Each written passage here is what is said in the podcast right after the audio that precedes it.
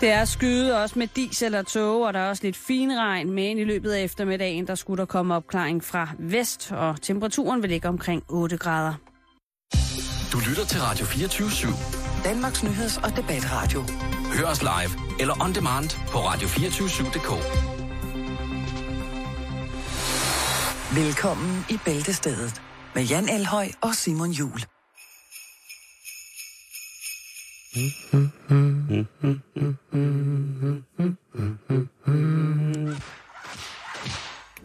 Det var jo så rigelig jul. Ja, så nåede vi også det, ikke? Jo. God eftermiddag, og hjertelig velkommen. Ja, velkommen til. Til alle jer, der lytter. Også Claus Riskegaard, som lytter med, ved jeg, i sin Range Rover på vej ud af København. KR? Ja. Ham skal vi snakke om lidt senere. Jeg ved, du har gravet noget frem, Jan. Ja, sladder er værste skuffe, Simon. Åh, ja. Vi skal ulydiggøre os en gang imellem. Det skal det, synes jeg. Rulle os i snavs. Og det er relevant. Når rigmænd, de kaster sig, eller finansmænd kaster sig ud i noget grams, så skal vi gerne være med på sidelinjen. Det skal vi. Vi er ikke for fine. Nej. Det er vi sgu ikke. Nej. Men vi skal jo lige starte med den her høring, som der er i gang med Morten Bødskov, ikke? Det synes jeg. Og så tænker folk, det har vi hørt om hele dagen. Ja, det har jeg hørt om hele dagen. Og nu får I 2 minutter til at tænke over det. Enhedslisten, Morten Skipper, det er jo måske dansk politik sejeste navn. Så kan man være enig med hende om, eller ikke være enig med den. Skipper og resten, der er frikvarter i høringen. De går i gang igen klokken 4. Man kan sikkert følge det på en af landets større dagbladets hjemmesider, hvor det bliver streamet. Uden tvivl. Lige pludselig, så kommer det frem i går aftes, men Morten Bødskov, han begynder at undskylde i går aftes over, at han måske ikke har snakket rigtigt. Altså, han har måske snakket forkert, hvis man kan tale om det. Eller løjet, som nogen vil sige. Ja, det kan man godt kalde det. Og der har jeg kun én ting at sige. Nu prøver lige pt. I den seneste opdatering fra Ritzau, der prøver Pernille Skipper ligesom at udrede, hvorfor man lyver. Eller hvad det er. Der er ikke nogen kommentar på det. De er jo i den grad, på trods af, at de er et koalitionsparti med regeringen i Enhedslisten, så er de jo altså stadigvæk lidt pissehamrende sure. De er virkelig, der er meget bøf lige for tiden, ikke? Der er rigtig så ved du det, bøf. Nu har du hørt det. Klokken den er cirka 8 minutter over 2 dansk tid, central dansk bjergkædetid, 8 minutter over 14, eller 8 minutter over 2. Og nu ved du, at der er frikvarter indtil klokken 4. Du kan slappe af. Jeg ved, du sidder måske derude og venter med helt hård forventningspuls. Lad os sige det på den måde. Og det starter først igen klokken 4. Så tag en lur, gå en tur, få tømt hovedet for det, kom ud af det. Tænk på, hvem der skal have årets Bodil. Ja, det er jo først til næste år, Simon. Jamen, 2014, ikke? Og det er altså vores allesammens, især din, ved jeg, Troels Lyby, som skal være vært på Bodil. Jeg elsker, ja, uden forbehold, Troels Lyby. Så er det sagt. Danmarks ældste filmpris, Simon. Er det det? Ja. Første gang, der blev overrakt, det var 29. april 1948. Din paratviden er ubehagelig lige pt. Nej, det er bare ved det internet, der har hurtig forbindelse. Okay. Der er ingen grund til at sidde og lyde, som om man er forberedt. Men tænk på, at de giver en så ødelæggende naturindgriben et navn, som nogen skal modtage en pris i. Ja, det havde jeg faktisk tænkt lidt på. Havde du det? Ja, der er faktisk en del derude i samfundet, som måske godt kunne bruge noget andet økonomisk hjælp eller andet i disse svære tider, hvis man er bodilramt. Det er rigtigt. Men vi skal også videre på programmet, Jan. Ja, det skal vi. Hvor vil du starte? Jamen, nu havde vi gang i Claus Riskegaard. Ja, Trammenyt har vi valgt at kalde det her lille segment i vores program. Og det er sladder, Simon. Oha. Det er sladder af værste skuffe. Og vi ruller os ind i ulydigheder. Ja. Det er næsten som i de gode gamle dage. Jo, bevares. Der sidder en journalist fra Ekstra Bladet nede på noget inde i København, som hedder Hviids Vinstue. Og klassisk etablissement. Et kælderetablissement, ja, hvor de så blandt andet er rigtig, rigtig gode til at fyre op i gløggelige pt. Ja, og Hvids. Det er også noget af det journalist-hangout. Det har det i hvert fald været. Ja. Hernede sidder der en journalist med lange ører. Han observerer, at Claus Riskegaard, han sidder ved et bord nede i den anden ende. Journalisten tænker, det der, det er ikke den glamourøse Laura Petersen, som nu har en kage i ovnen, en mini-Claus. Jeg må sætte mig over og høre, hvad der foregår. Claus sidder med et nyt kvindeligt bekendtskab. Ja. En smuk, ung kvinde, hvis navn er ukendt indtil videre. Men jeg ved, at Ekstra Bladet arbejder meget, meget hårdt. Faktisk så hårdt, så de har lagt Bødskov-sagen lidt på hylden, for at finde ud af, hvem denne mystiske, smukke, unge kvinde er. Claus. Journalisten rykker tættere på Claus og den smukke unge kvinde, og opfanger blandt andet denne sætning. Hvad ved du egentlig med mig? Er det Claus, der siger det, eller er det den smukke unge dame? Man kunne godt tro, det var Claus, men det er den smukke unge dame. Ja. Journalisten sidder og nyder selskabet lidt på sidelinjen. Ej. Det er også allerede der, det lurer ved og ubehageligt, ikke? Jo. Så går de ud af døren. Journalisten skal også lige tilfældigvis hjem på det tidspunkt. Ja, selvfølgelig. Han stiller sig lidt derfra, og så sker det, Simon. Hvad sker der, Jan? Kysset. Med eller uden tunge? Det er centrifugen, der bliver kørt rundt der, ikke? Er det det? Det er noget rigtig gris. Det kan man ikke se, for det er et enkelt billede, som avisen vælger at bringe.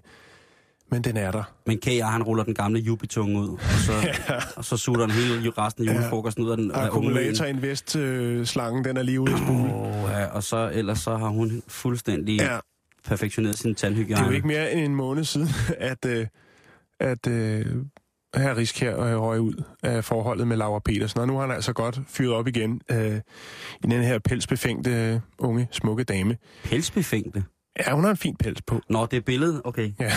Og så kan der godt være, så langt gik journalisten ikke med sit kamera. Det kunne godt være, hun skulle have suttet et par støvler, der matchede pelsen ud af Claus, ikke? Det kunne godt være, som du dog kan formulere det. Ja, jamen sådan er jeg. Ja. Men i hvert fald så følger journalisten med hjem. Claus Riskegaard bor jo i Indre By.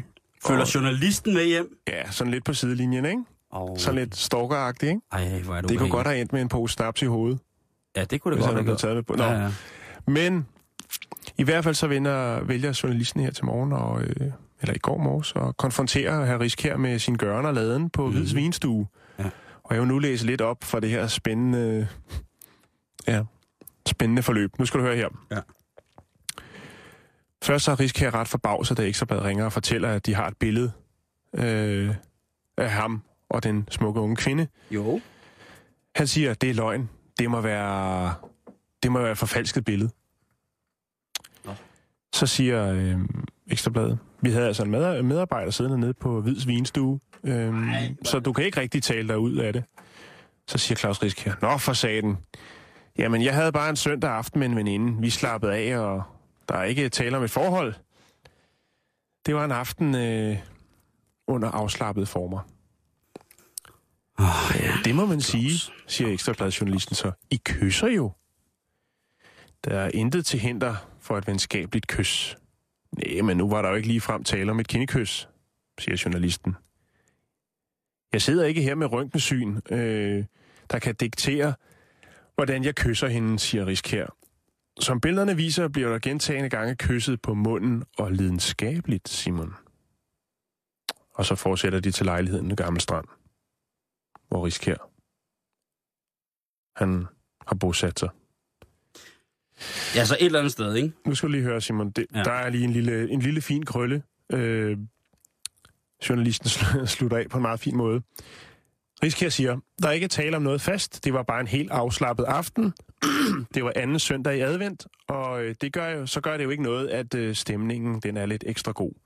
Så siger journalisten, så skal man altså passe på, hvis man møder dig anden søndag i advent. Hvis du forstår sådan en lille en. Jamen, jeg forstår den godt. Ja. Og egentlig burde vi bare lade billedet stå, fordi at i virkeligheden i 30 minutter, så må vi jo godt sige, at jeg synes, Claus Riskegaard har ret. Om det med anden advent søndag? Han ved jo ikke, hvordan man kysser. Jeg tror ikke, der er særlig mange journalister på Ekstra Bladet, der bliver kysset godt og grundigt. Kun til julefrokosten. Jeg skulle lige til at sige det, fordi de julefrokoster, jeg har der, ikke? Alt det, som de bringer i pressen hele året igennem, det foregår til deres julefrokost. Ja. Jeg tror, at der virkelig bliver tungsnavet. Ja, jeg tror også, at der bliver lagt sådan, hvem kommer ikke. Tænk, hvis der var noget, der slap ud derindefra, ikke? Altså, det er jo... ud af det, de julefrokoster, er kommet mange af de såkaldte avisbørn.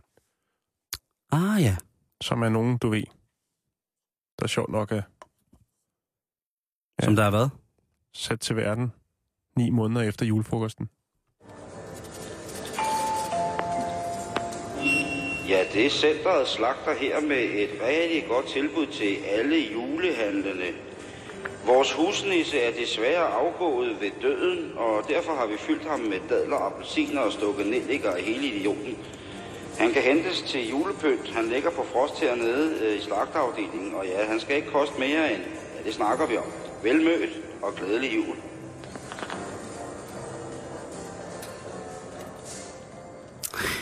Jan, vi har lige fået lidt info fra Jiggy Jakes, eller The South Waiter, som vi også kalder ham.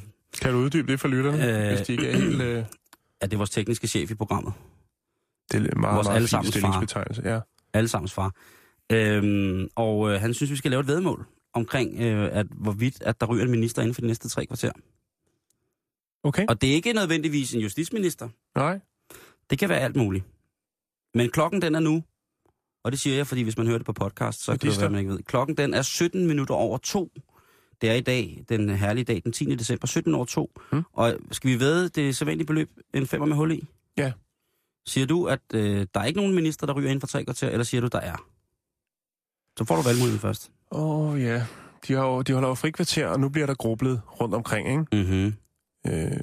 Jeg tror sgu, jeg er så vild, så jeg hopper med og siger, der ryger hoveder. Der okay. Ryger et enkelt hoved. Så skal jeg jo sige, det gør der ikke. Nej, det er du nødt til jo. Så må vi se i morgen om... nej, og vi kan jo først afsige det omkring efter nyhederne klokken 15, så det vil sige, at vi følger op på det i morgen. Ja. Om der røg en minister inden klokken, den var 3. Mm-hmm. Her, denne tirsdag, den 10. Har du nogensinde ønsket dig et skelet? Helt vildt, Jan. Nej, egentlig ikke. Jeg kender en, der har et stående hjemme i sin stue. Du har der forhåbentlig også et. Inden bag alt dit spændstige kød. Hvor er du sød. Hvad hedder det? Jo, men ikke sådan et, jeg har ikke sådan et hængende eller stående eller noget. Men jeg kender en, der har et par stykker. Jeg kan sige dig, at staten... Hvorfor? Hvad tænker du på? Jeg tænker på, at det er jo kommet frem nu, at Statens Naturhistoriske Museum har købt et 17 meter langt dinosaurskelet, der hedder Misty, til 4,3 millioner kroner. Okay. Det... Så man æder vild med dinosaursskeletter. Man er vild med skeletter i det hele taget. 4,3 millioner. Det er en offentlig instans, altså i ordet Statens Naturhistoriske Museum, som mener, at vi skal og bliver nødt til at kunne fremvise et dinosaurskelet, som ikke rigtigt på noget tidspunkt har vandret her i Danmark, men som er blevet købt i England. Mm. Og det er en... er du klar? Diplodocus longus, som er blevet købt, bedre kendt som en langhals. Hvis man har set den dejlige tegnefilm Landet for længe siden, så er det... Ja, det er en lille langhals. Hvordan? Og det er en... Ja, det er en lille langhals. Okay. Ja. Ja, det er en lille langhals. Det er så krokodil. Og der er, det er en fredsomlig planteædende kæmpe, som levede for cirka 150 millioner år siden i det vestlige Nordamerika.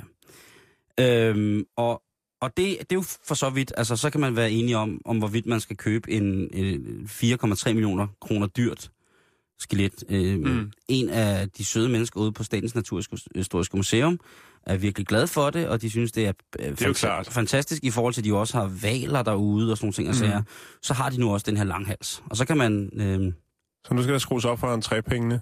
Ja. Nu er det slut med ungdomsrabat og studierabat og pensionistrabat. Nu betaler alle bare en plov for at komme ind og se på 17 meter knogle. Ej, jeg ved ikke, hvad der sker. Men det er langt fra den vildeste handel med dinosauerskeletter. Okay. Er der så mange? Der er rigtig, rigtig mange, og der er rigtig, rigtig mange. Jeg kom ind i en verden i dag, der er begyndt at søge læse på historien, om hvor meget der egentlig bliver solgt af dinosauerskeletter og ting, altså fossiler, som man ligesom tænker, det, måske har det været en dinosaur, et eller andet knogle, eller... ikke? Mm-hmm. Men vi skal tilbage til juli 2012, fordi der er der en vild auktion i gang. Ja. Og det er Leonardo DiCaprio, altså... Vores allesammens. Lige præcis. Og så er det Nicolas Cage, der er i en udbudsrunde af en helt speciel kaliber.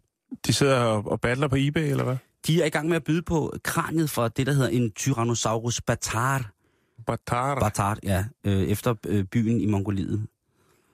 Og det er en slægtning til det, som vi kender som Tyrannosaurus Rex. Mm-hmm. T-Rex. T-Rex, lige præcis. Og Og der er der altså budkrig. Hvorhenne sidder de og battler? Sidder de nede på Bruns auktionshus i København? Eller hvad? Nej, de sidder på det, der hedder IM Chite, som er en auktionsside, som er lavet af en mand, som der i 1969 starter sin auktion fra Los Angeles, eller fra San Francisco, med at sælge asiatiske ting. Så det er en online-aktion, de har gang i her, eller hvad? Ja, eller sidder de fysisk til stede? Det kan godt være, at de har også vel en repræsentant, dem der, ikke? Ja. Isador M. Chait, han er blandt andet kendt for at handle med selvfølgelig asiatisk kunst, krystaller, altså sådan hilende naturting og præparater for Asien, og så dinosaurskeletter og fossiler. Det er noget af en bækse her. Ja, det er noget en god bækse. Og han har altså, det er ikke sådan noget... Det er ikke alt sammen sådan noget fuldstændig vanvittigt dyrt. Han har altså en auktion en gang om måneden i Los Angeles, hvor at man så kan købe alt fra $10 til så derudad, ikke? Og så månedens andre 29 dage, der graver han bare rundt i hele verden efter skeletter. Han har mange folk, der gør det. Han køber blandt andet ind for amatørarkæologer. Okay. Og her, der bliver det her Tyrannosaurus Rex batarkranje altså erhvervet af Nicolas Cage for det, der svarer til 1,5 million kroner. Så må man godt have det. Skal der have? Ja. Skal der have Tyrannosaurus batar-skelet? Eller kranje? Problemet imidlertid er, at det her hoved, det efter sigende ikke er, blevet indregistreret, sådan rent toldmæssigt i USA. Okay. Så han faktisk er ude i at købe, hold nu fast, og erhverve sig et ulovligt Tyrannosaurus-kranje til 1,5 mille. Medmindre han selvfølgelig slipper nogle flere slander. Der har Leonardo DiCaprio siddet og glædet sig i Titanic teenagehænderne og tænkt... Ja, lige præcis. Men sagen i det er, at Nicolas Cage selvfølgelig ikke går af med sit Tyrannosaurus-kranje. Nej, han kører jo et hus i Norditalien, hvor han kan det stående inde på et sofabord. Ja. Altså, så er vi altså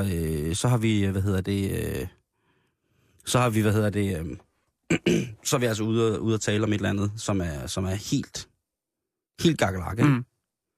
Jeg synes det er vildt at bruge så mange penge på det, men vi simpelthen have det. Mm. Jeg kan sige, at der på den her hjemmeside imchite.com, der er der lige pt. En sabeltiger, som er til salg. Sabeltiger skelet til også lige omkring 1 million kroner. Mm. Og nu skal vi til noget, som der ikke er sket før. Vi skal lige have en meddelelse fra nyhedsstudiet. Og jeg tror, det kommer til at ske her inden for studiet. Og, breaking news. Der er noget breaking news, Jan. Ja. Og der kommer... Der er Katrine Brahl og politisk kommentator på Radio 24-7. Velkommen til. Nu bliver det spændende. Nu bliver det rigtig spændende. Katrine, vil du sidde derovre og skrue op for mikrofonen her? Og så får I bare de her to herovre, og så holder vi vores kæft. Det er spændende. Det er nemlig rigtig spændende. Vi har nyt omkring justitsminister Morten Bødskov fra Enhedslistens retsordfører Pernille Skipper. Hun har lige fortalt, at partiet trækker tæppet væk under justitsministeren. Samtidig kommer der ifølge TV2 News, de melder, at Morten Bødskov, han selv trækker sig som justitsminister. Pernille Skipper, hun sagde i den her seance, der har været for kort tid siden, at det er demokratiet, der er centralt. En minister må ikke lyve over for Folketinget. Det har hun altså sagt for kort tid siden omkring hele den her sag om Christiania og politiets efterretningstjeneste. Og Jesper Termansen, politisk redaktør her på Radio 24-7, du er også kommet med hen i studiet. Vi får altså de her to meldinger næsten samtidig. Enhedslisten trækker tæppet væk under ministeren, og han siger også selv, at han går. Hvad skal vi lægge i det? Jamen, det er jo meget ofte i den slags situationer sådan, at man skal have muligheden for selv ligesom at være den, der sagde, man gik. Men altså, det er jo et parallelt forløb. Vi kan se her i tv, at de står og lægger lykken om halsen på ham, mens han så, så sender en meddelelse ud om, han trækker sig selv. Så han har fået et lille vink med en vognstang om, at du skal bare vide om lidt, så går vi ud i offentligheden og siger det her, så kan du selv tage den konsekvens af det, du vil. Der har jo dagen igennem også op til samrådet i dag, som var tidligere på dagen, været store spekulationer. Ville Enhedslisten trække tæppet væk under ham eller ej? Er du overrasket over, at det er det endte med? Ja, fra det tidspunkt her hen under 12, hvor Pernille Skipper, hun ligesom opsummerede sine spørgsmål inden til det samråd, hvor hun blandt andet sad og sagde, hvad er forskellen på usandhed og løgn? Ja, usandhed, det er, når man kommer til at sige noget forkert. Løgn, det er, når man gør det bevidst. der var jeg egentlig personligt klar over, at det gik den vej, at det var bare et spørgsmål om tid, inden de konkluderede det, fordi det kunne man ikke træde tilbage fra det synspunkt. Og han har jo siddet hele dagen, Morten Bødskov, i Folketinget og fortalt, hvorfor han synes, det var rimeligt at lyve over for Folketinget. Og så melder spørgsmålet sig jo allerede nu, hvem skal overtage posten? Har du allerede nu så få minutter inde i det her et bud på, hvem der kunne blive ny justitsminister? En tung socialdemokrat. En tung socialdemokrat. Det kan være, at vi får løftet sløret senere i dag. Jeg kan også lige fortælle, at vores reporter, Karen Clement, som er i Sydafrika i forbindelse med mindehøjtideligheden for Nelson Mandela, hun skal interviewe statsminister Helle Thorning-Schmidt om et øjeblik i Sydafrika, og vil selvfølgelig også spørge hende ind til de her hjemlige sager. Så må vi høre på, at bifaldet for Obamas tale er dagen en lille smule, så vi har en jordig chance for at høre, hvad der kommer ud af hende. Ja, lige præcis. Det bliver spændende. Jeg har tabt en femmer. Ja, vi har lige sådan været en femmer. Sådan kan det gå, og vi har mere i nyhederne om en halv times tid. Selvfølgelig har vi det. Tak til Jesper Termansen og nyhedernes Katrine Brahl. Mm. For fanden, Jan, så tabte jeg en femmer med hul igen. Ja. Sikke noget lort. Og det gik hurtigt, den her. Det er 10 minutter. 10 minutter. Ej, crazy shit. Jamen, sådan er det. Jamen, så skal jeg... sætte en udfald. Du kan godt vente, til vi er færdige, Simon. Har du en femmer? Jamen, det er bare, så bruger jeg den ikke på snold. Nå, men hvis du har en femmer, så her, griber du? Ja. Oh. Den greb du ikke. Nej. Ja, det er jo også meget at gå fra et salg af sabeltiger til afgående minister. Nu glemte jeg jo lige at spørge vores fantastiske politiske kommentator her på radioen, Jesper Termansen, om det var, payback, altså et enhedsliste payback fra finansforliget med Blå Blok. Nå, det finder vi sikkert ud af. Skal vi videre, Simon? Ja, det skal vi. Den sabeltiger, eller er vi færdige der? Jeg vil bare lige sige, at sabeltigerne er til salg. Jeg lægger den lige op på vores internetside, facebook.com/bæltestedet. Ja, og jeg har faktisk lige fundet en hjemmeside, der hedder skeletonstore.com, hvor man kan gå ind og købe fix alt mulige kropsdele og hele skeletter og hoveder og alt muligt andet. Den er ret vild. Det er godt, Jan. Så hvis man ikke vil ofre så mange penge på et rigtigt skelet, så er der altså replikager, kopier derude. Okay.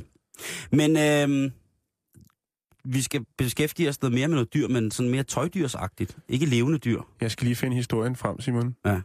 Og så imens, så det er jo lidt mærkeligt at blive afbrudt på den her måde. Men sådan er det jo. Nyhederne først, og du hører den friskeste her. På Radio 24-7. Jeg kan godt lide, at Termansen siger, at det bliver en tung socialdemokrat. Ja. Det er jo fandme sejt, hvis Henrik Sass Larsen bliver kørt i stilling til det. Nå. Ja. Simon, vi skal til USA. Vi skal til byen St. Louis, hvor der ligger en lufthavn, og der har der altså udspillet sig noget af drama af lidt uvandt karakter. Okay. Det drejer sig om en sokabe. Og det er så mere præcist? Ja, en sokabe, det er en sok, der har fået en lille mund og nogle øjne og en cowboyhat og en klap for øjet. Er det sådan en, hvor man tager en sok, og så klemmer man tåen ind i hænderne, og så kan man sidde og snakke med den? Lige præcis. En sokabe? Ja. Vildt, crazy. Ja, det lyder ret vildt, ikke? Og det bliver endnu vildere, Simon. Sokaben, den hedder Rooster Monkburn. Og den er det ikke en cowboy? Næsten. Du er tæt på. Rooster Monkburn, den her sokabe, er et spoof af den western antihelt, der hedder Rooster Cogburn, som blandt andet John Wayne og Jeff Bridges har spillet i filmen True Grit. Ja. Det er en ret legendarisk, godt nok en figur, en fiktiv person, men... Der er lavet en del gode cowboyfilm, hvor Rooster giver den gas. Rooster Cogburn, det er også et vildt navn. Men Simon Sokaben, Rooster Monkburn, havde følgeskab af sin ejer, som hedder Phyllis Mays og hendes mand. De blev stoppet af personalet af lufthavnssikkerhedsenheden, der hedder TSA, som sådan en privat vagtværn eller Securitas. Ja. De skulle have scannet deres taske, og sikkerhedspersonalet observerer så, at der ligger en pistol i Phyllis' bagage. Pistolen her, den tilhører ikke Phyllis, men derimod Rooster Monkburn. Monkburn, Simon. Og sammen blev de altså hævet. Rooster Monkburn og Phyllis blev hævet ind til siden til en ekstra undersøgelse. Sikkerhedsfolket, de gennemgår den her bagage og finder rigtig nok en pistol. Altså en kæmpe gøb? Nej, den her pistol, det er en legetøjspistol. Den er på 2 tommer, godt og vel 2,5 centimeter. Den er blevet registreret af scanneren som en pistol. What? Ja. Den ene af sikkerhedsfolkene ser lidt sur og lidt vred ud og siger, hvad søren er det, vi har her? Det er jo en pistol. Ja. Så siger Phyllis, nej. Det er abens. Det er sokkens. Hun siger, nej. Det er Cogburns gun. Det er Det er en rekvisit. Det er til min tøjabe, Rooster Monkburn. Så siger den her sikkerhedsvagt, siger, hvis du holdt den her op til halsen af mig, så kunne jeg jo ikke vide, om det var en ægte eller en falsk pistol. Nej, det var godt, Pernille Skipper ikke stod i den der TSA-kontrol, ikke? Jo. Og skulle prøve at forklare, hvorfor man måtte lyve, og hvorfor man ikke måtte lyve. Og jeg tænker bare, en pistol på 2,5 centimeter, ja. Der står og tror med op mod halsen. Ja, og det er sjovt, du siger det, fordi der er meget, meget, meget små pistoler, Jan. Ja. Som faktisk kan gøre rigtig, rigtig meget skade. Oh, men 2,5 centimeter, Simon. Det er altså ikke meget. Nej, det er selvfølgelig ikke meget. Nej, det er ikke, og slet ikke, hvis den er lavet af plastik. Nej. Men i hvert fald, så står Phyllis jo her sammen med Rooster Monkburn og tænker, det var lige godt pokkers. Ja, altså, det vil sige, at I konfiskerer Roosters fine lille pistol. Det gør de, ja. Efterfølgende så har Phyllis udtalt til pressen, at hun selvfølgelig ikke... sikkerheden skal være i top. Hun synes dog, at det her måske er sådan lige... at trække den en lille smule, ikke? Ja, det er det. Vi snakker om en pistol på 2,5 centimeter. Men hun siger, sådan er det. Jeg må videre, jeg må finde en ny pistol til Rooster. Jeg kan så fortælle dig, at verdens mindste pistol, som faktisk kan affyre et dødeligt skud, den er 2 inches stor. Du har simpelthen fundet den på nettet? Ja, det er det, som hedder The Swiss Minigun, som kan affyre en kugle, nu bliver jeg nødt til at simultanoversætte, fordi jeg har fundet den, affyre en kugle med en mundingshastighed på 270 miles per hour, og det er mere end nok til at slå folk ihjel på klodshold. Det er officielt den mindste effektive virkende pistol i verden, og det er selvfølgelig, den bliver markedsført som et samleobjekt, men den er 2,16 inches lang, altså 5,5 centimeter lang, og kan affyre det, der hedder 4,53 kugler, eller projektiler, og det er op til omkring 112 meter. Jeg lægger den lige på hjemmesiden, så man kan se den. Ja, må det være, vi kan sagtens battle, fordi så lægger jeg lige et billede af Rooster Monkburn og hans pistol på 2,5 centimeter op. Så kan man hilse på Rooster og se hans forhenværende skydevåben. Hvad siger du? Det er skræmmende. Det er skræmmende, ja. men der kunne Phyllis jo lige have trukket det kort, som du lige har trukket, Simon, og sagt, jamen prøv at høre, verdens mindste pistol, den er 5,5 centimeter. Ja. Men nu, der bliver jo også snakket om, nu er vi jo i de her tider, hvornår bliver tøjaben grebet i at bære våben? Ja. Hvor er vi hen i verden? Dato, er det i år? Er det lige sket? Er det en ny nyhed, eller hvad? Den er helt frisk, Simon. Ja, men den er frisk fra abefad. Hvad hedder det? Ja. Og det jeg så vil sige, det er jo, vi har jo i et tidligere program her på stationen beskæftiget os med emnet 3D-printer guns. Altså pistoler, man selv kunne printe i plastik. Og der er jo rigtig mange håndvåben, som i dag ikke er fremstillet af metal i hoveddelene, men som er fremstillet af keramiske materialer. Og det kan jo, der kan man jo godt vide, hvis man har rejst nogensinde i forskellige steder, hvor de der TSA-vagter står, så er det jo, deres job er jo at være paranoid. Hvis der er en dame, der siger, det er abens pistol, så er det måske ikke aben og pistolen, man er så bange for, så er det måske det, som... Se, her er Rooster. Kan du se den lille hvide pistol? Ja, det kan jeg godt se. Jo, men så vil jeg bare mene, at hvis man giver aben skylden en sok. Det er jo lidt ligesom at blive skizofren, ikke? Det er en ret flot sok. Der er arme på. Det er ikke bare men stadigvæk, det er dukkens våben. Det er ikke mit. Det er dukken, der tvang mig til at gøre det. Du kan godt høre, hvor vi er hen, ikke? Jo, jeg kan sagtens høre, hvor du er hen. Godt høre, man skal lade være med at lege med dukker. Hun kunne have sagt, det var en pibe. Jeg synes ikke, det er specielt. Den sidder i et pistolhylster, og hvis den ikke havde gjort det, så har hun bare kunne sagt, det vil have Roosters pibe. Er det Roosters pibe? Ja. Okay, det er fair. Nå, men så blev vi klogere, Simon. Verdens mindste pistol, og Rooster er nu våbenløs. Hej, jeg hedder Kjeld Haik, og jeg er ude på at skrive stort hit, så jeg skal finde inspiration. Og det gør jeg her på Radio 24-7. Bæltestedet. Det kan du også gøre.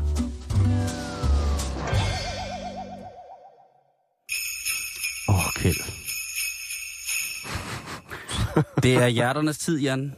Ja, det er også de langfingredes tid.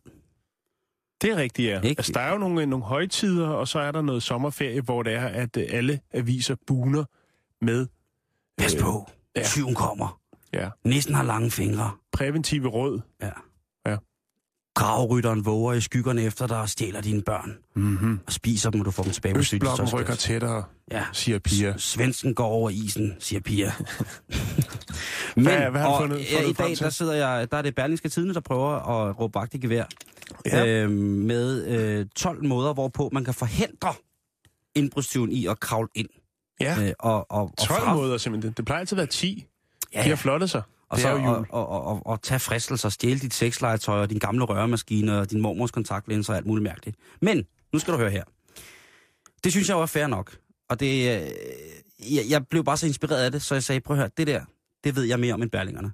Så jeg tænkte, hvorfor ikke lave det der, jeg vil kalde naturlige form for vagtmand. Vi kender jo alle sammen vagthunden. Ja, jeg har mødt nogen rundt omkring i verden. Præcis, ikke? Jo. Og jeg tænker, der er jo masser af andre dyr, som man kan bruge som vagtværn, hvis nu man skal lade huset være alene hjemme juleaften. Ja. Og der har jeg lavet her, nu kan du, kære lytter, tage blok og papir frem, mm-hmm. Eventuelt en stenograferingsmaskine, fordi nu går lortet. Og kører du bil, så sig det til din medpassager. Med høj skængerstemme. Ja. Referer alt, hvad jeg siger. Men den her stemme! Alt det siger man nu. For eksempel, hvis man har et stort hus, ja, så kunne man for eksempel sætte rovfugle ud i hjemmet, når man ikke var der. Sultne rovfugle? Sultne rovfugle. Det kunne være ugler, hvis du har plads nok. Mm. Hvad siger du til den? Ugler? Ja, jeg tænkte på måske nogle... Nej, jo, ugler er faktisk ret sige, gode. Det er også fordi, altså, det vil jo sidde lidt oppe i hjørnet som sådan en bevægelsessensor, så sidder der bare sådan to øjne, sådan en ugle, og så lige så snart du kommer ind med din listesko på, så slår uglen vingerne ud, og så går den lige efter dig, tager dig i kraven. Og det er jo, altså ugler, de flyver jo ikke for at hygge sig. De flyver for at jage mørken. Mm. Det er jo det smarte, ikke? Det er lige præcis det. I ly af mørket, at tyvene, og så famler der sådan en krokodillevrag rundt inde mellem Allan Jakobsen-møblerne, og så lige pludselig så kommer Ulenbo bare op for... Allan Jakobsen? Ja. Kender du ham? Ja, det er Arnes søn. Nej, det er hans uægte kone, og hans kostrej, hun har designet en super, super fed stol, ja, som hedder Bananen. Nej, okay. Nu skal du høre her. Ja, det er ulovligt at holde ugler i Danmark. Det er i hvert fald ulovligt at holde ugler, som er herboende arter, som kæledyr i Danmark. Det er jo ikke noget kæledyr. Nej. Men hvis du sidder derude og tænker, for ind i hulands da. Jeg vil godt have en vagtugle. Lige præcis. Så kan du slå dig på, det der hedder de meget vrede afrikanske plettede hornugler. Mm. De skulle være super aggressive og bide helt vildt. Og altså såkaldt kampugle? Lige præcis, og de er snot dumme. Okay. De er virkelig, virkelig dumme.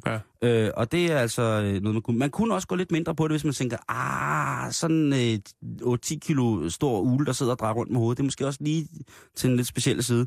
Så findes der på fransk Ny Guinea, eller på Ny Guinea, så findes der det, der hedder pituhuler, tror jeg det hedder. Mm-hmm. Og det er altså en lille fugl. Ja, det er en lille gruppe fugle, som i huden har et giftstof, der gør, at hvis de angriber en, hvis de her pituhuler flyver ind i hovedet på en, så bliver dit ansigt følelsesløst. Nå. Så vil man, det kan godt være, man nåede at stikke af, men der skulle jo ikke lang tid. Altså, der skulle ikke, hvis politiet kørte rundt i kvarteret, ikke? Mm. Og så skulle de bare stikke tegnestifter i fjeset på de folk, der ligesom går rundt. Til gengæld, rundt, så bliver det svært at komme til forhør og ligesom indrømme eller overhovedet sige noget, hvis du er helt larm i krydderen. Der er også det, der hedder... Ja, nu skal jeg se, hvad jeg siger. Kassaverne. Det er lidt et voldsomt ord. Men kasuarerne hedder det. Jamen, jeg er helt blind i dag. Det er helt fint, Simon. Det skal også være plads til. De er i familie med strudsefuglene. Og de ser ret vildt ud. De har sådan en halvmånefarvet, eller halvmåneblå kam, en af dem. Og de skulle altså være sindssygt aggressive. Jeg har fundet nogle videoer på YouTube, hvor de altså i zoologisk haver angriber folk, der prøver at fodre dem. Så man kan selvfølgelig også have en strus, men den vil sikkert bare stikke hovedet i jorden. Men de der, kasuarer, de er sindssygt territoriale. Så hvis man får sådan to kasuarer og siger, prøv at høre, Jette og Allan, det her det er jeres stue, og så lukker man døren, ja, og så går Jette og Allan bare rundt. Hak efter alt, der kommer ind. Alt, hvad der kommer ind, der fyrer I bare op. Ja, hej, det er mormor, jeg skulle lige vande jeres planter. Ja.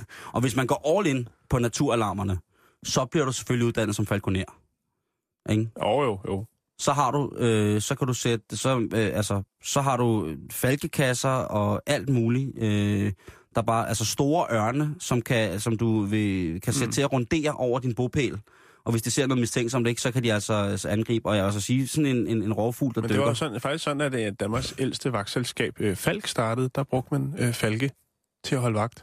Er det rigtigt? Nej. Og nu laver de våbensystemer. Ja. Ej, det siger de laver master. Laver ikke. Ja. Hvad hedder det? Noget andet, et andet dyr, det er jo store kvælerslanger, er jo altid hit. Hov, det vil være en god surprise. Ja, ikke? Jo. Hvis man knækker ind i sådan et hus der, og så ligger der bare imellem alle de designmøbler, man skal hente, og det uægte kunst, som Jørgen E. har solgt en, så ligger der altså lige 10 meter stor, sulten boa. Så ligger den store hundpyton Anne-Marie der, og kigger på en, ikke?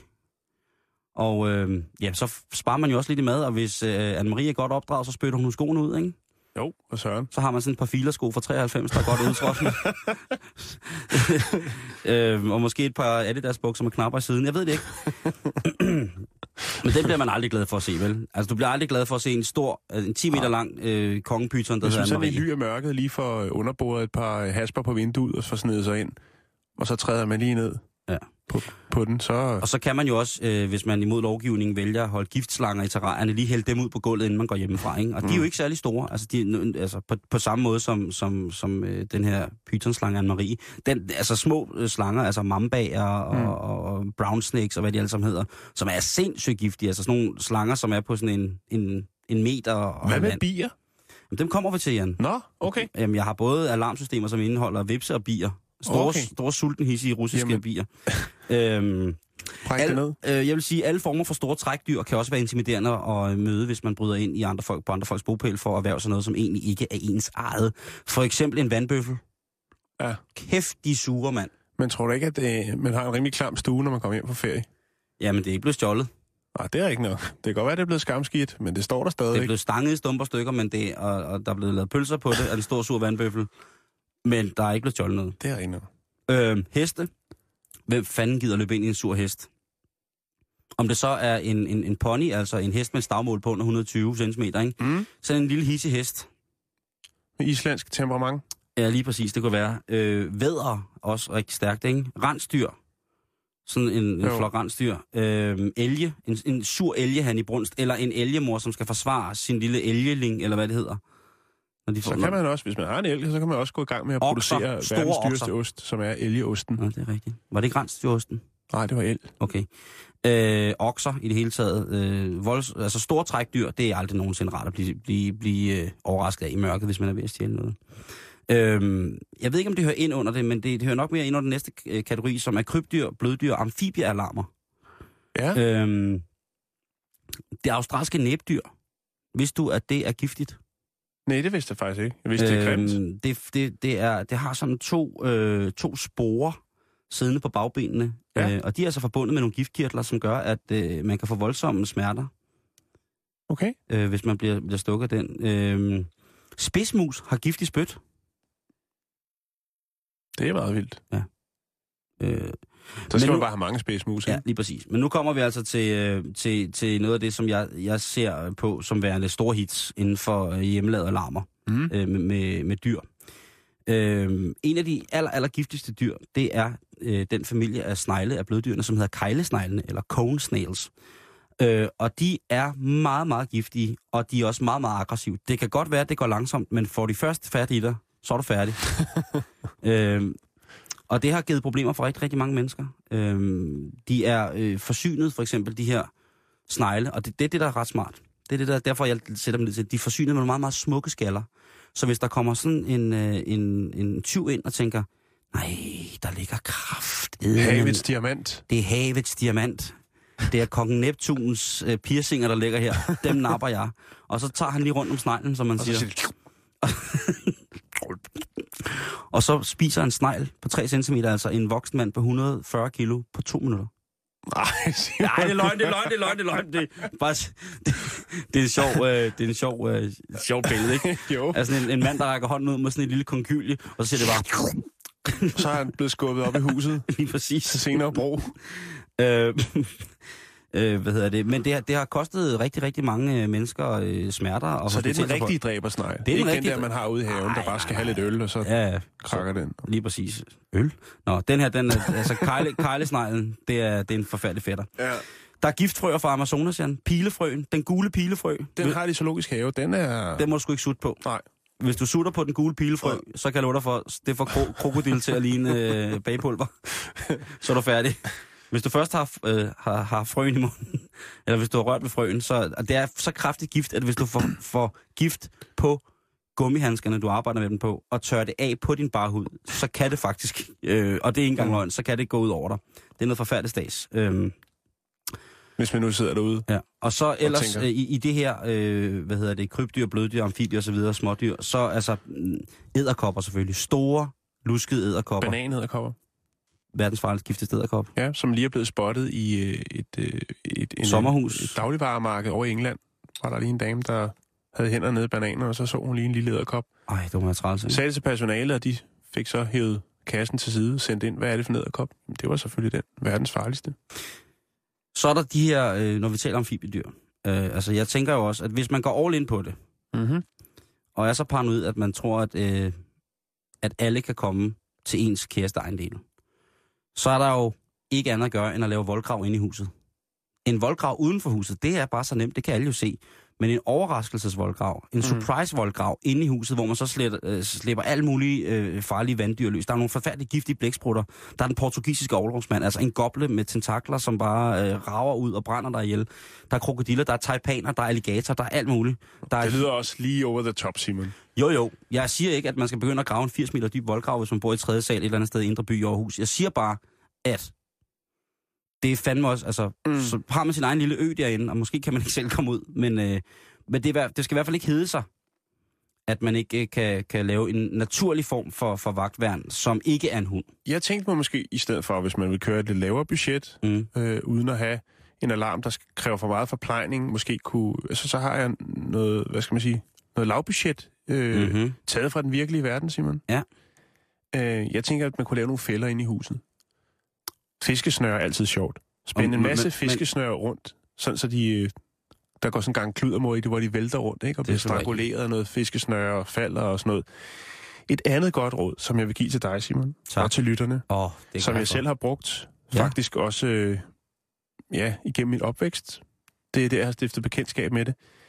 Det er det glansmiddel, som man bruger til at pynte bilen ind i. Det hedder vinylcleaner. Som gør, at... glansmiddel? Ja, det får... det giver det shine? Det giver instrumentbordet shine. Alt vinyl, du har inde i bilen, det kommer til at skinne. Ej. Det kan du sprøjte på gulvet, Simon. Ja. Jeg kan huske på et tidspunkt, desværre for 3 år siden, der havde jeg indbrud. Og efter det, så var jeg lidt mere paranoid. Så er man lidt mere på vagt. Ja, og der brugte jeg faktisk det der vinylcleaner til min kældertrappe. Så sprøjtede jeg 4 trin med det her vinylcleaner, og det bliver så glat som en i helvede. Og jeg håbede selvfølgelig, at der var en eller anden, hvis der kom en indbrud igen, var en tyv, der ville glide i det hele vejen ned ad trappen og banke hovedet ned i stengulvet. Det er jo alene hjemme. Filmen er fuldstændig alene hjemme. Macaulay Culkin, inden han blev narkoman. Så vinylcleaner på gulvet udvalgte steder, det gør altså, at der er høj sandsynlighed for, at ubudne gæster falder på røv og albuer. Jeg fik blev selv udsat for det som dreng, hvor min stefar, han sprøjtede på gulvet ind i stuen, fordi han var træt af, at jeg løb igennem stuen. Og det holdt jeg så op med, efter at have slået mig et par gange. Jeg vil til hver en tid hænge min lid på bjørnen. Ja. Altså, der er også mange af de her pelsdyr, bjørne, jæve, grævlinger, bæver og sådan nogle ting, som man kunne jage ind i stuen, som sikkert ikke ville være særlig glade for, at deres nattesøvn blev forstyrret. Jeg har nogle andre, Simon. Okay. Jeg har nogle, hvis det er, vi skal have et lydklip. Ja. Det første, jeg ved ikke, hvordan det de er delt op i titler. Vi skal have noget horn. Ja, men... Nu skal vi have surprise. Jeg tænker, at hvis man stiller sådan et horn op her, som er et kæmpe, kæmpe stort amerikansk toghorn, hvis det står inde i stuen, koblet til en sensor, det vil sige, kommer der bevægelse ind i stuen, så lyder det her horn. Så er jeg ret sikker på, at tyven smutter igen.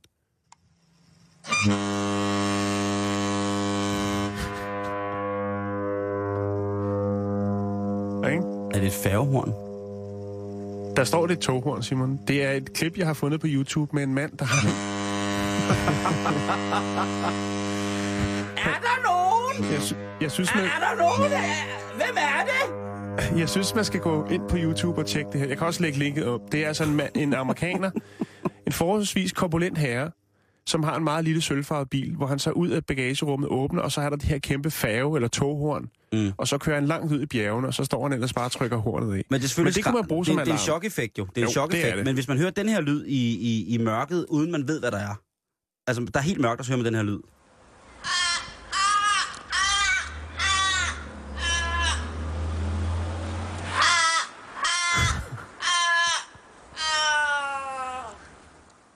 Så tror man jo, der er et ældre menneske, der har faldet og ligger og ikke kan komme op. Ja, eller et ældre menneske, eller bare et menneske generelt, som er voldsomt opstemt. Det kunne også være som det er en fugl. Opstemt og tør i halsen. Lige præcis. Ja. Ligger og roder efter sin portvin. Det der, det er en fugl, Jan, som giver den der lyd. Altså, og det er helt mørkt, og så lige pludselig hører man det der, så vil jeg sgu også tænke, så må den der Allan Jakobsen stol, den må sgu lige vente lidt, ikke? Jeg tænker, at man kan også lave, altså man kan hyre nogle folk til at lade som, eller bilde dem ind, at det er surprise party. Hvis man ved, der kommer ubudne gæster i løbet af weekenden. Som en fælde? Som en fælde. Oh, ja. Jeg tænker for eksempel, hvis du kan spille det lydklip her.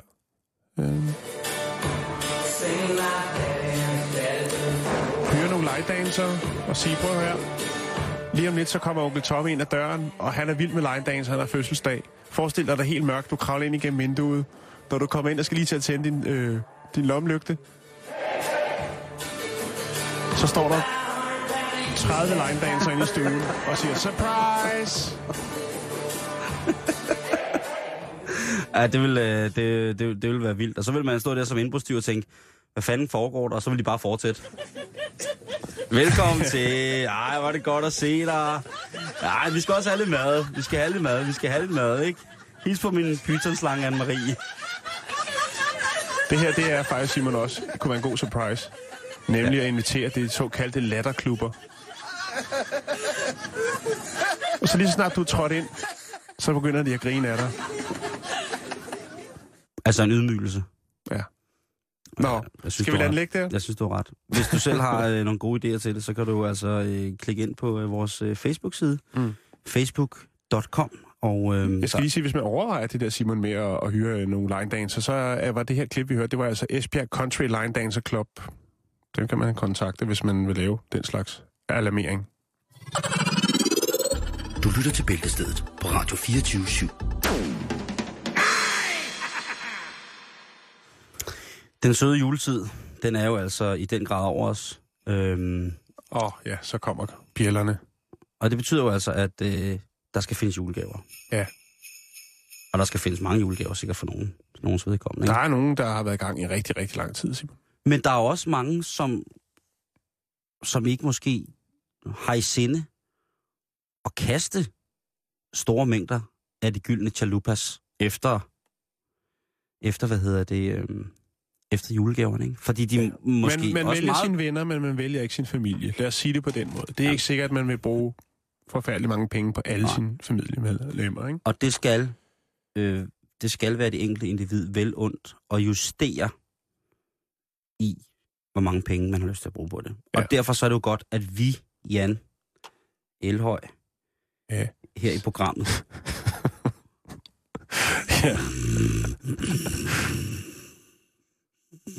Hallo? Ja. Søvn op nu. Kom i gang. Vi har gavetilbud, Simon. Vi har fundet nogle ting rundt omkring på forskellige salgssteder på nettet. Jeg rører ikke ved pjerret. De gule sider.dk eller den blå avis. Jeg har ikke taget pjerret på pigen. Simon, vil du lægge ud? Ja, jeg vil gerne lægge ud for den fantastiske hjemmeside, som hedder Gul og Gratis. Den er god. Ja, der kan man altid. Og, der vil jeg sige, altid finde en brandhamrende god gave. Ja. Sådan en skidehamrende hyggelig gave, som har patina, har personlighed, måske en lidt skarp duft. Høj affektionsværdi. Lige præcis. Hvad kunne det være, Simon? Det kunne være en øjeklap.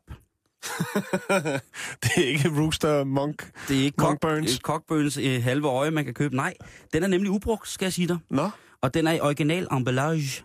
Og det er altså i, beskrivelsen på øjenklappen er på Gul og Gratis. Øjeklap, ubrugt. Original emballage, ægte klap, samleobjekt, spørgsmålstegn, sjov ting, spørgsmålstegn, tankestreg, jeg betaler porto ved forudbetaling. Bum, bum. Og så står der nederst, annoncen fjernes straks ved salg. Og den her øjeklap... den er der stadigvæk. Jeg tjekkede den for et par timer siden. Det er jo selvfølgelig klart, at når vi har bragt... Ja, så skulle han nok have købt nogle flere øjeklappe. Fordi prisen på øjeklappen, den er 48 kroner. Ja. Den er simpelthen sat til salg til 48 kroner på Gul og Gratis for en øjeklap. Så hvis der skal Hvorfor lige 48? Altså, jeg har jamen, noget det, her. Det er det, øjeklapper koster. Det er dagsprisen. Jeg har noget her til fad 50, Simon. Kan du se, hvad det er? Det ligner Henrik Voldborgs hud, der er blevet revet af hans hoved, og så er det blevet tørret. Det ligner en virkelig, virkelig billig elefanthue, der er hudfarvet, men det er det ikke. Jeg troede, det var Henrik Voldborg. Det er slanketøj. Holder maven ind. Hvorfor viser du mig den? Fordi vi skal til julefrokost på fredag, og de underbukser, de kan altså holde maven ind, Simon. Og så mener du, at min dunk, den skal gemmes væk? Til en flad 50'er. I Henrik Voldborgs indtørrede hud? Og det er, ja. Det er, 50 kroner? Okay, det er Kastrup, Simon. Det er inden for rækkevidde, hvis du skal have dig et par slanke underbukser. Nå, men så kan jeg jo tage den linje. Jeg skal til Litauen til julefrokost, så kan jeg jo lige cykle forbi på min long john og hente et par slanke trusser. Simon, hvis man nu sidder og tænker, onkel Erik, han skal have en ny pibe, så har du været lidt frem og se, hvad man kan få der. Der er en helt ny verden, der er åbnet for sig inden for piber, ved jeg. Der er mange andre. Der er for eksempel her, der er en antik langpibe til salg. Og jeg ved jo ikke, hvad... Hvor lang er en langpibe? Jamen, det står der faktisk ikke. Men det er altså antik langpibe. Langpibe med keramisk hoved og tobakspung. Bud er meget velkomne. Jeg elsker tobakspungen. Ja, men tobakspungen er udover at være et flot ord, selvfølgelig også en genstand, alt for mange mennesker ikke har med sig. Tit nok stiftet bekendtskab med. Tror du, Bødskov, han kunne have brugt en langpibe og en tobakspung lige herefter? Jo, og et par underbukser, der holder maven stram. Lige præcis, ikke? Når Pernille Skipper, hun sejler rødgløden ud og trækker gulvtæppet væk under ham, ikke? Så tror jeg da nok, at han... der skulle man være en dårlig socialdemokrat, eller hvis man ikke lige havde lyst til et godt stop på langpiben. Ja, så man siger. Men så er der også her... Ja, som man siger. Så er der her en gammel, unik papegøjepibe. Okay, og den vil jeg godt lige læse op her. Kan du uddybe det? Ja. Den er under forkortelsen GUP, eller GUP, gammel, unik papegøjepibe. En GUP? En GUP, gammel, unik papegøjepibe. Den kender vi alle sammen den forkortelse. Og så starter artiklen med, hej G og G, det er så gul og gratis. Ligger herinde med en meget gammel papegøjepibe af porcelæn, meget flot og velholdt. Giv et bud. De kom på markedet i 1730 og forsvandt fra markedet igen i 1900. Det er den slags pibe, enten soldater eller forretningsmænd sad og babbede på inde på den lokale pop dengang, altså i gamle dage. Der har alle bare siddet med en papegøjepibe. Der har alle siddet med en papegøjepibe og slået sig løs, ikke? Det er fantastisk. Og det er jo altså, den er meget, meget flot, men det er også, der står også, at den er godt brugt. Og der tænker jeg, hvor mange køber en godt brugt pibe? Jamen altså, en papegøjepibe fra 1700-tallet, den vil man da godt have fingrene i. Hvad skal sådan en koste? Den må man komme med et bud på. Jeg kan fortælle indtil videre på artiklens forhandlingstråd, der er der et bud på 500 kroner, som pure er blevet afvist af Ronny, der sælger papegøjepiben. Det er simpelthen Ronny, der sælger papegøjepiben. Der kan slet ikke være tale om, at papegøjepiben skal afgå hans ejerskab til en så sølle og ringe pris. Nå, okay. Og så falder jeg over noget sjovt. Fordi nu har vi jo snakket om de her tyverialarmer, som man kan installere selv i sit hjem. Mm-hmm. Med vilde dyr, giftige slanger, amfibier, taipaner og hvad der ellers er i regnskoven. Færgehorn. Lige præcis. Prøv nu at høre her. Her er der altså en duehø til salg til 4.500 kroner. Det er billigt i forhold til, hvis man skal ud og give 4S til at installere noget. Der står, at duehøen den er 8 måneder gammel. Ja. Den er ikke tam eller trænet og er ret nervøs. Den sælges altså utilregnelig. Ja, så den vil kun blive solgt til personer med erfaring inden for rovfugle. Og så står der, det er en han.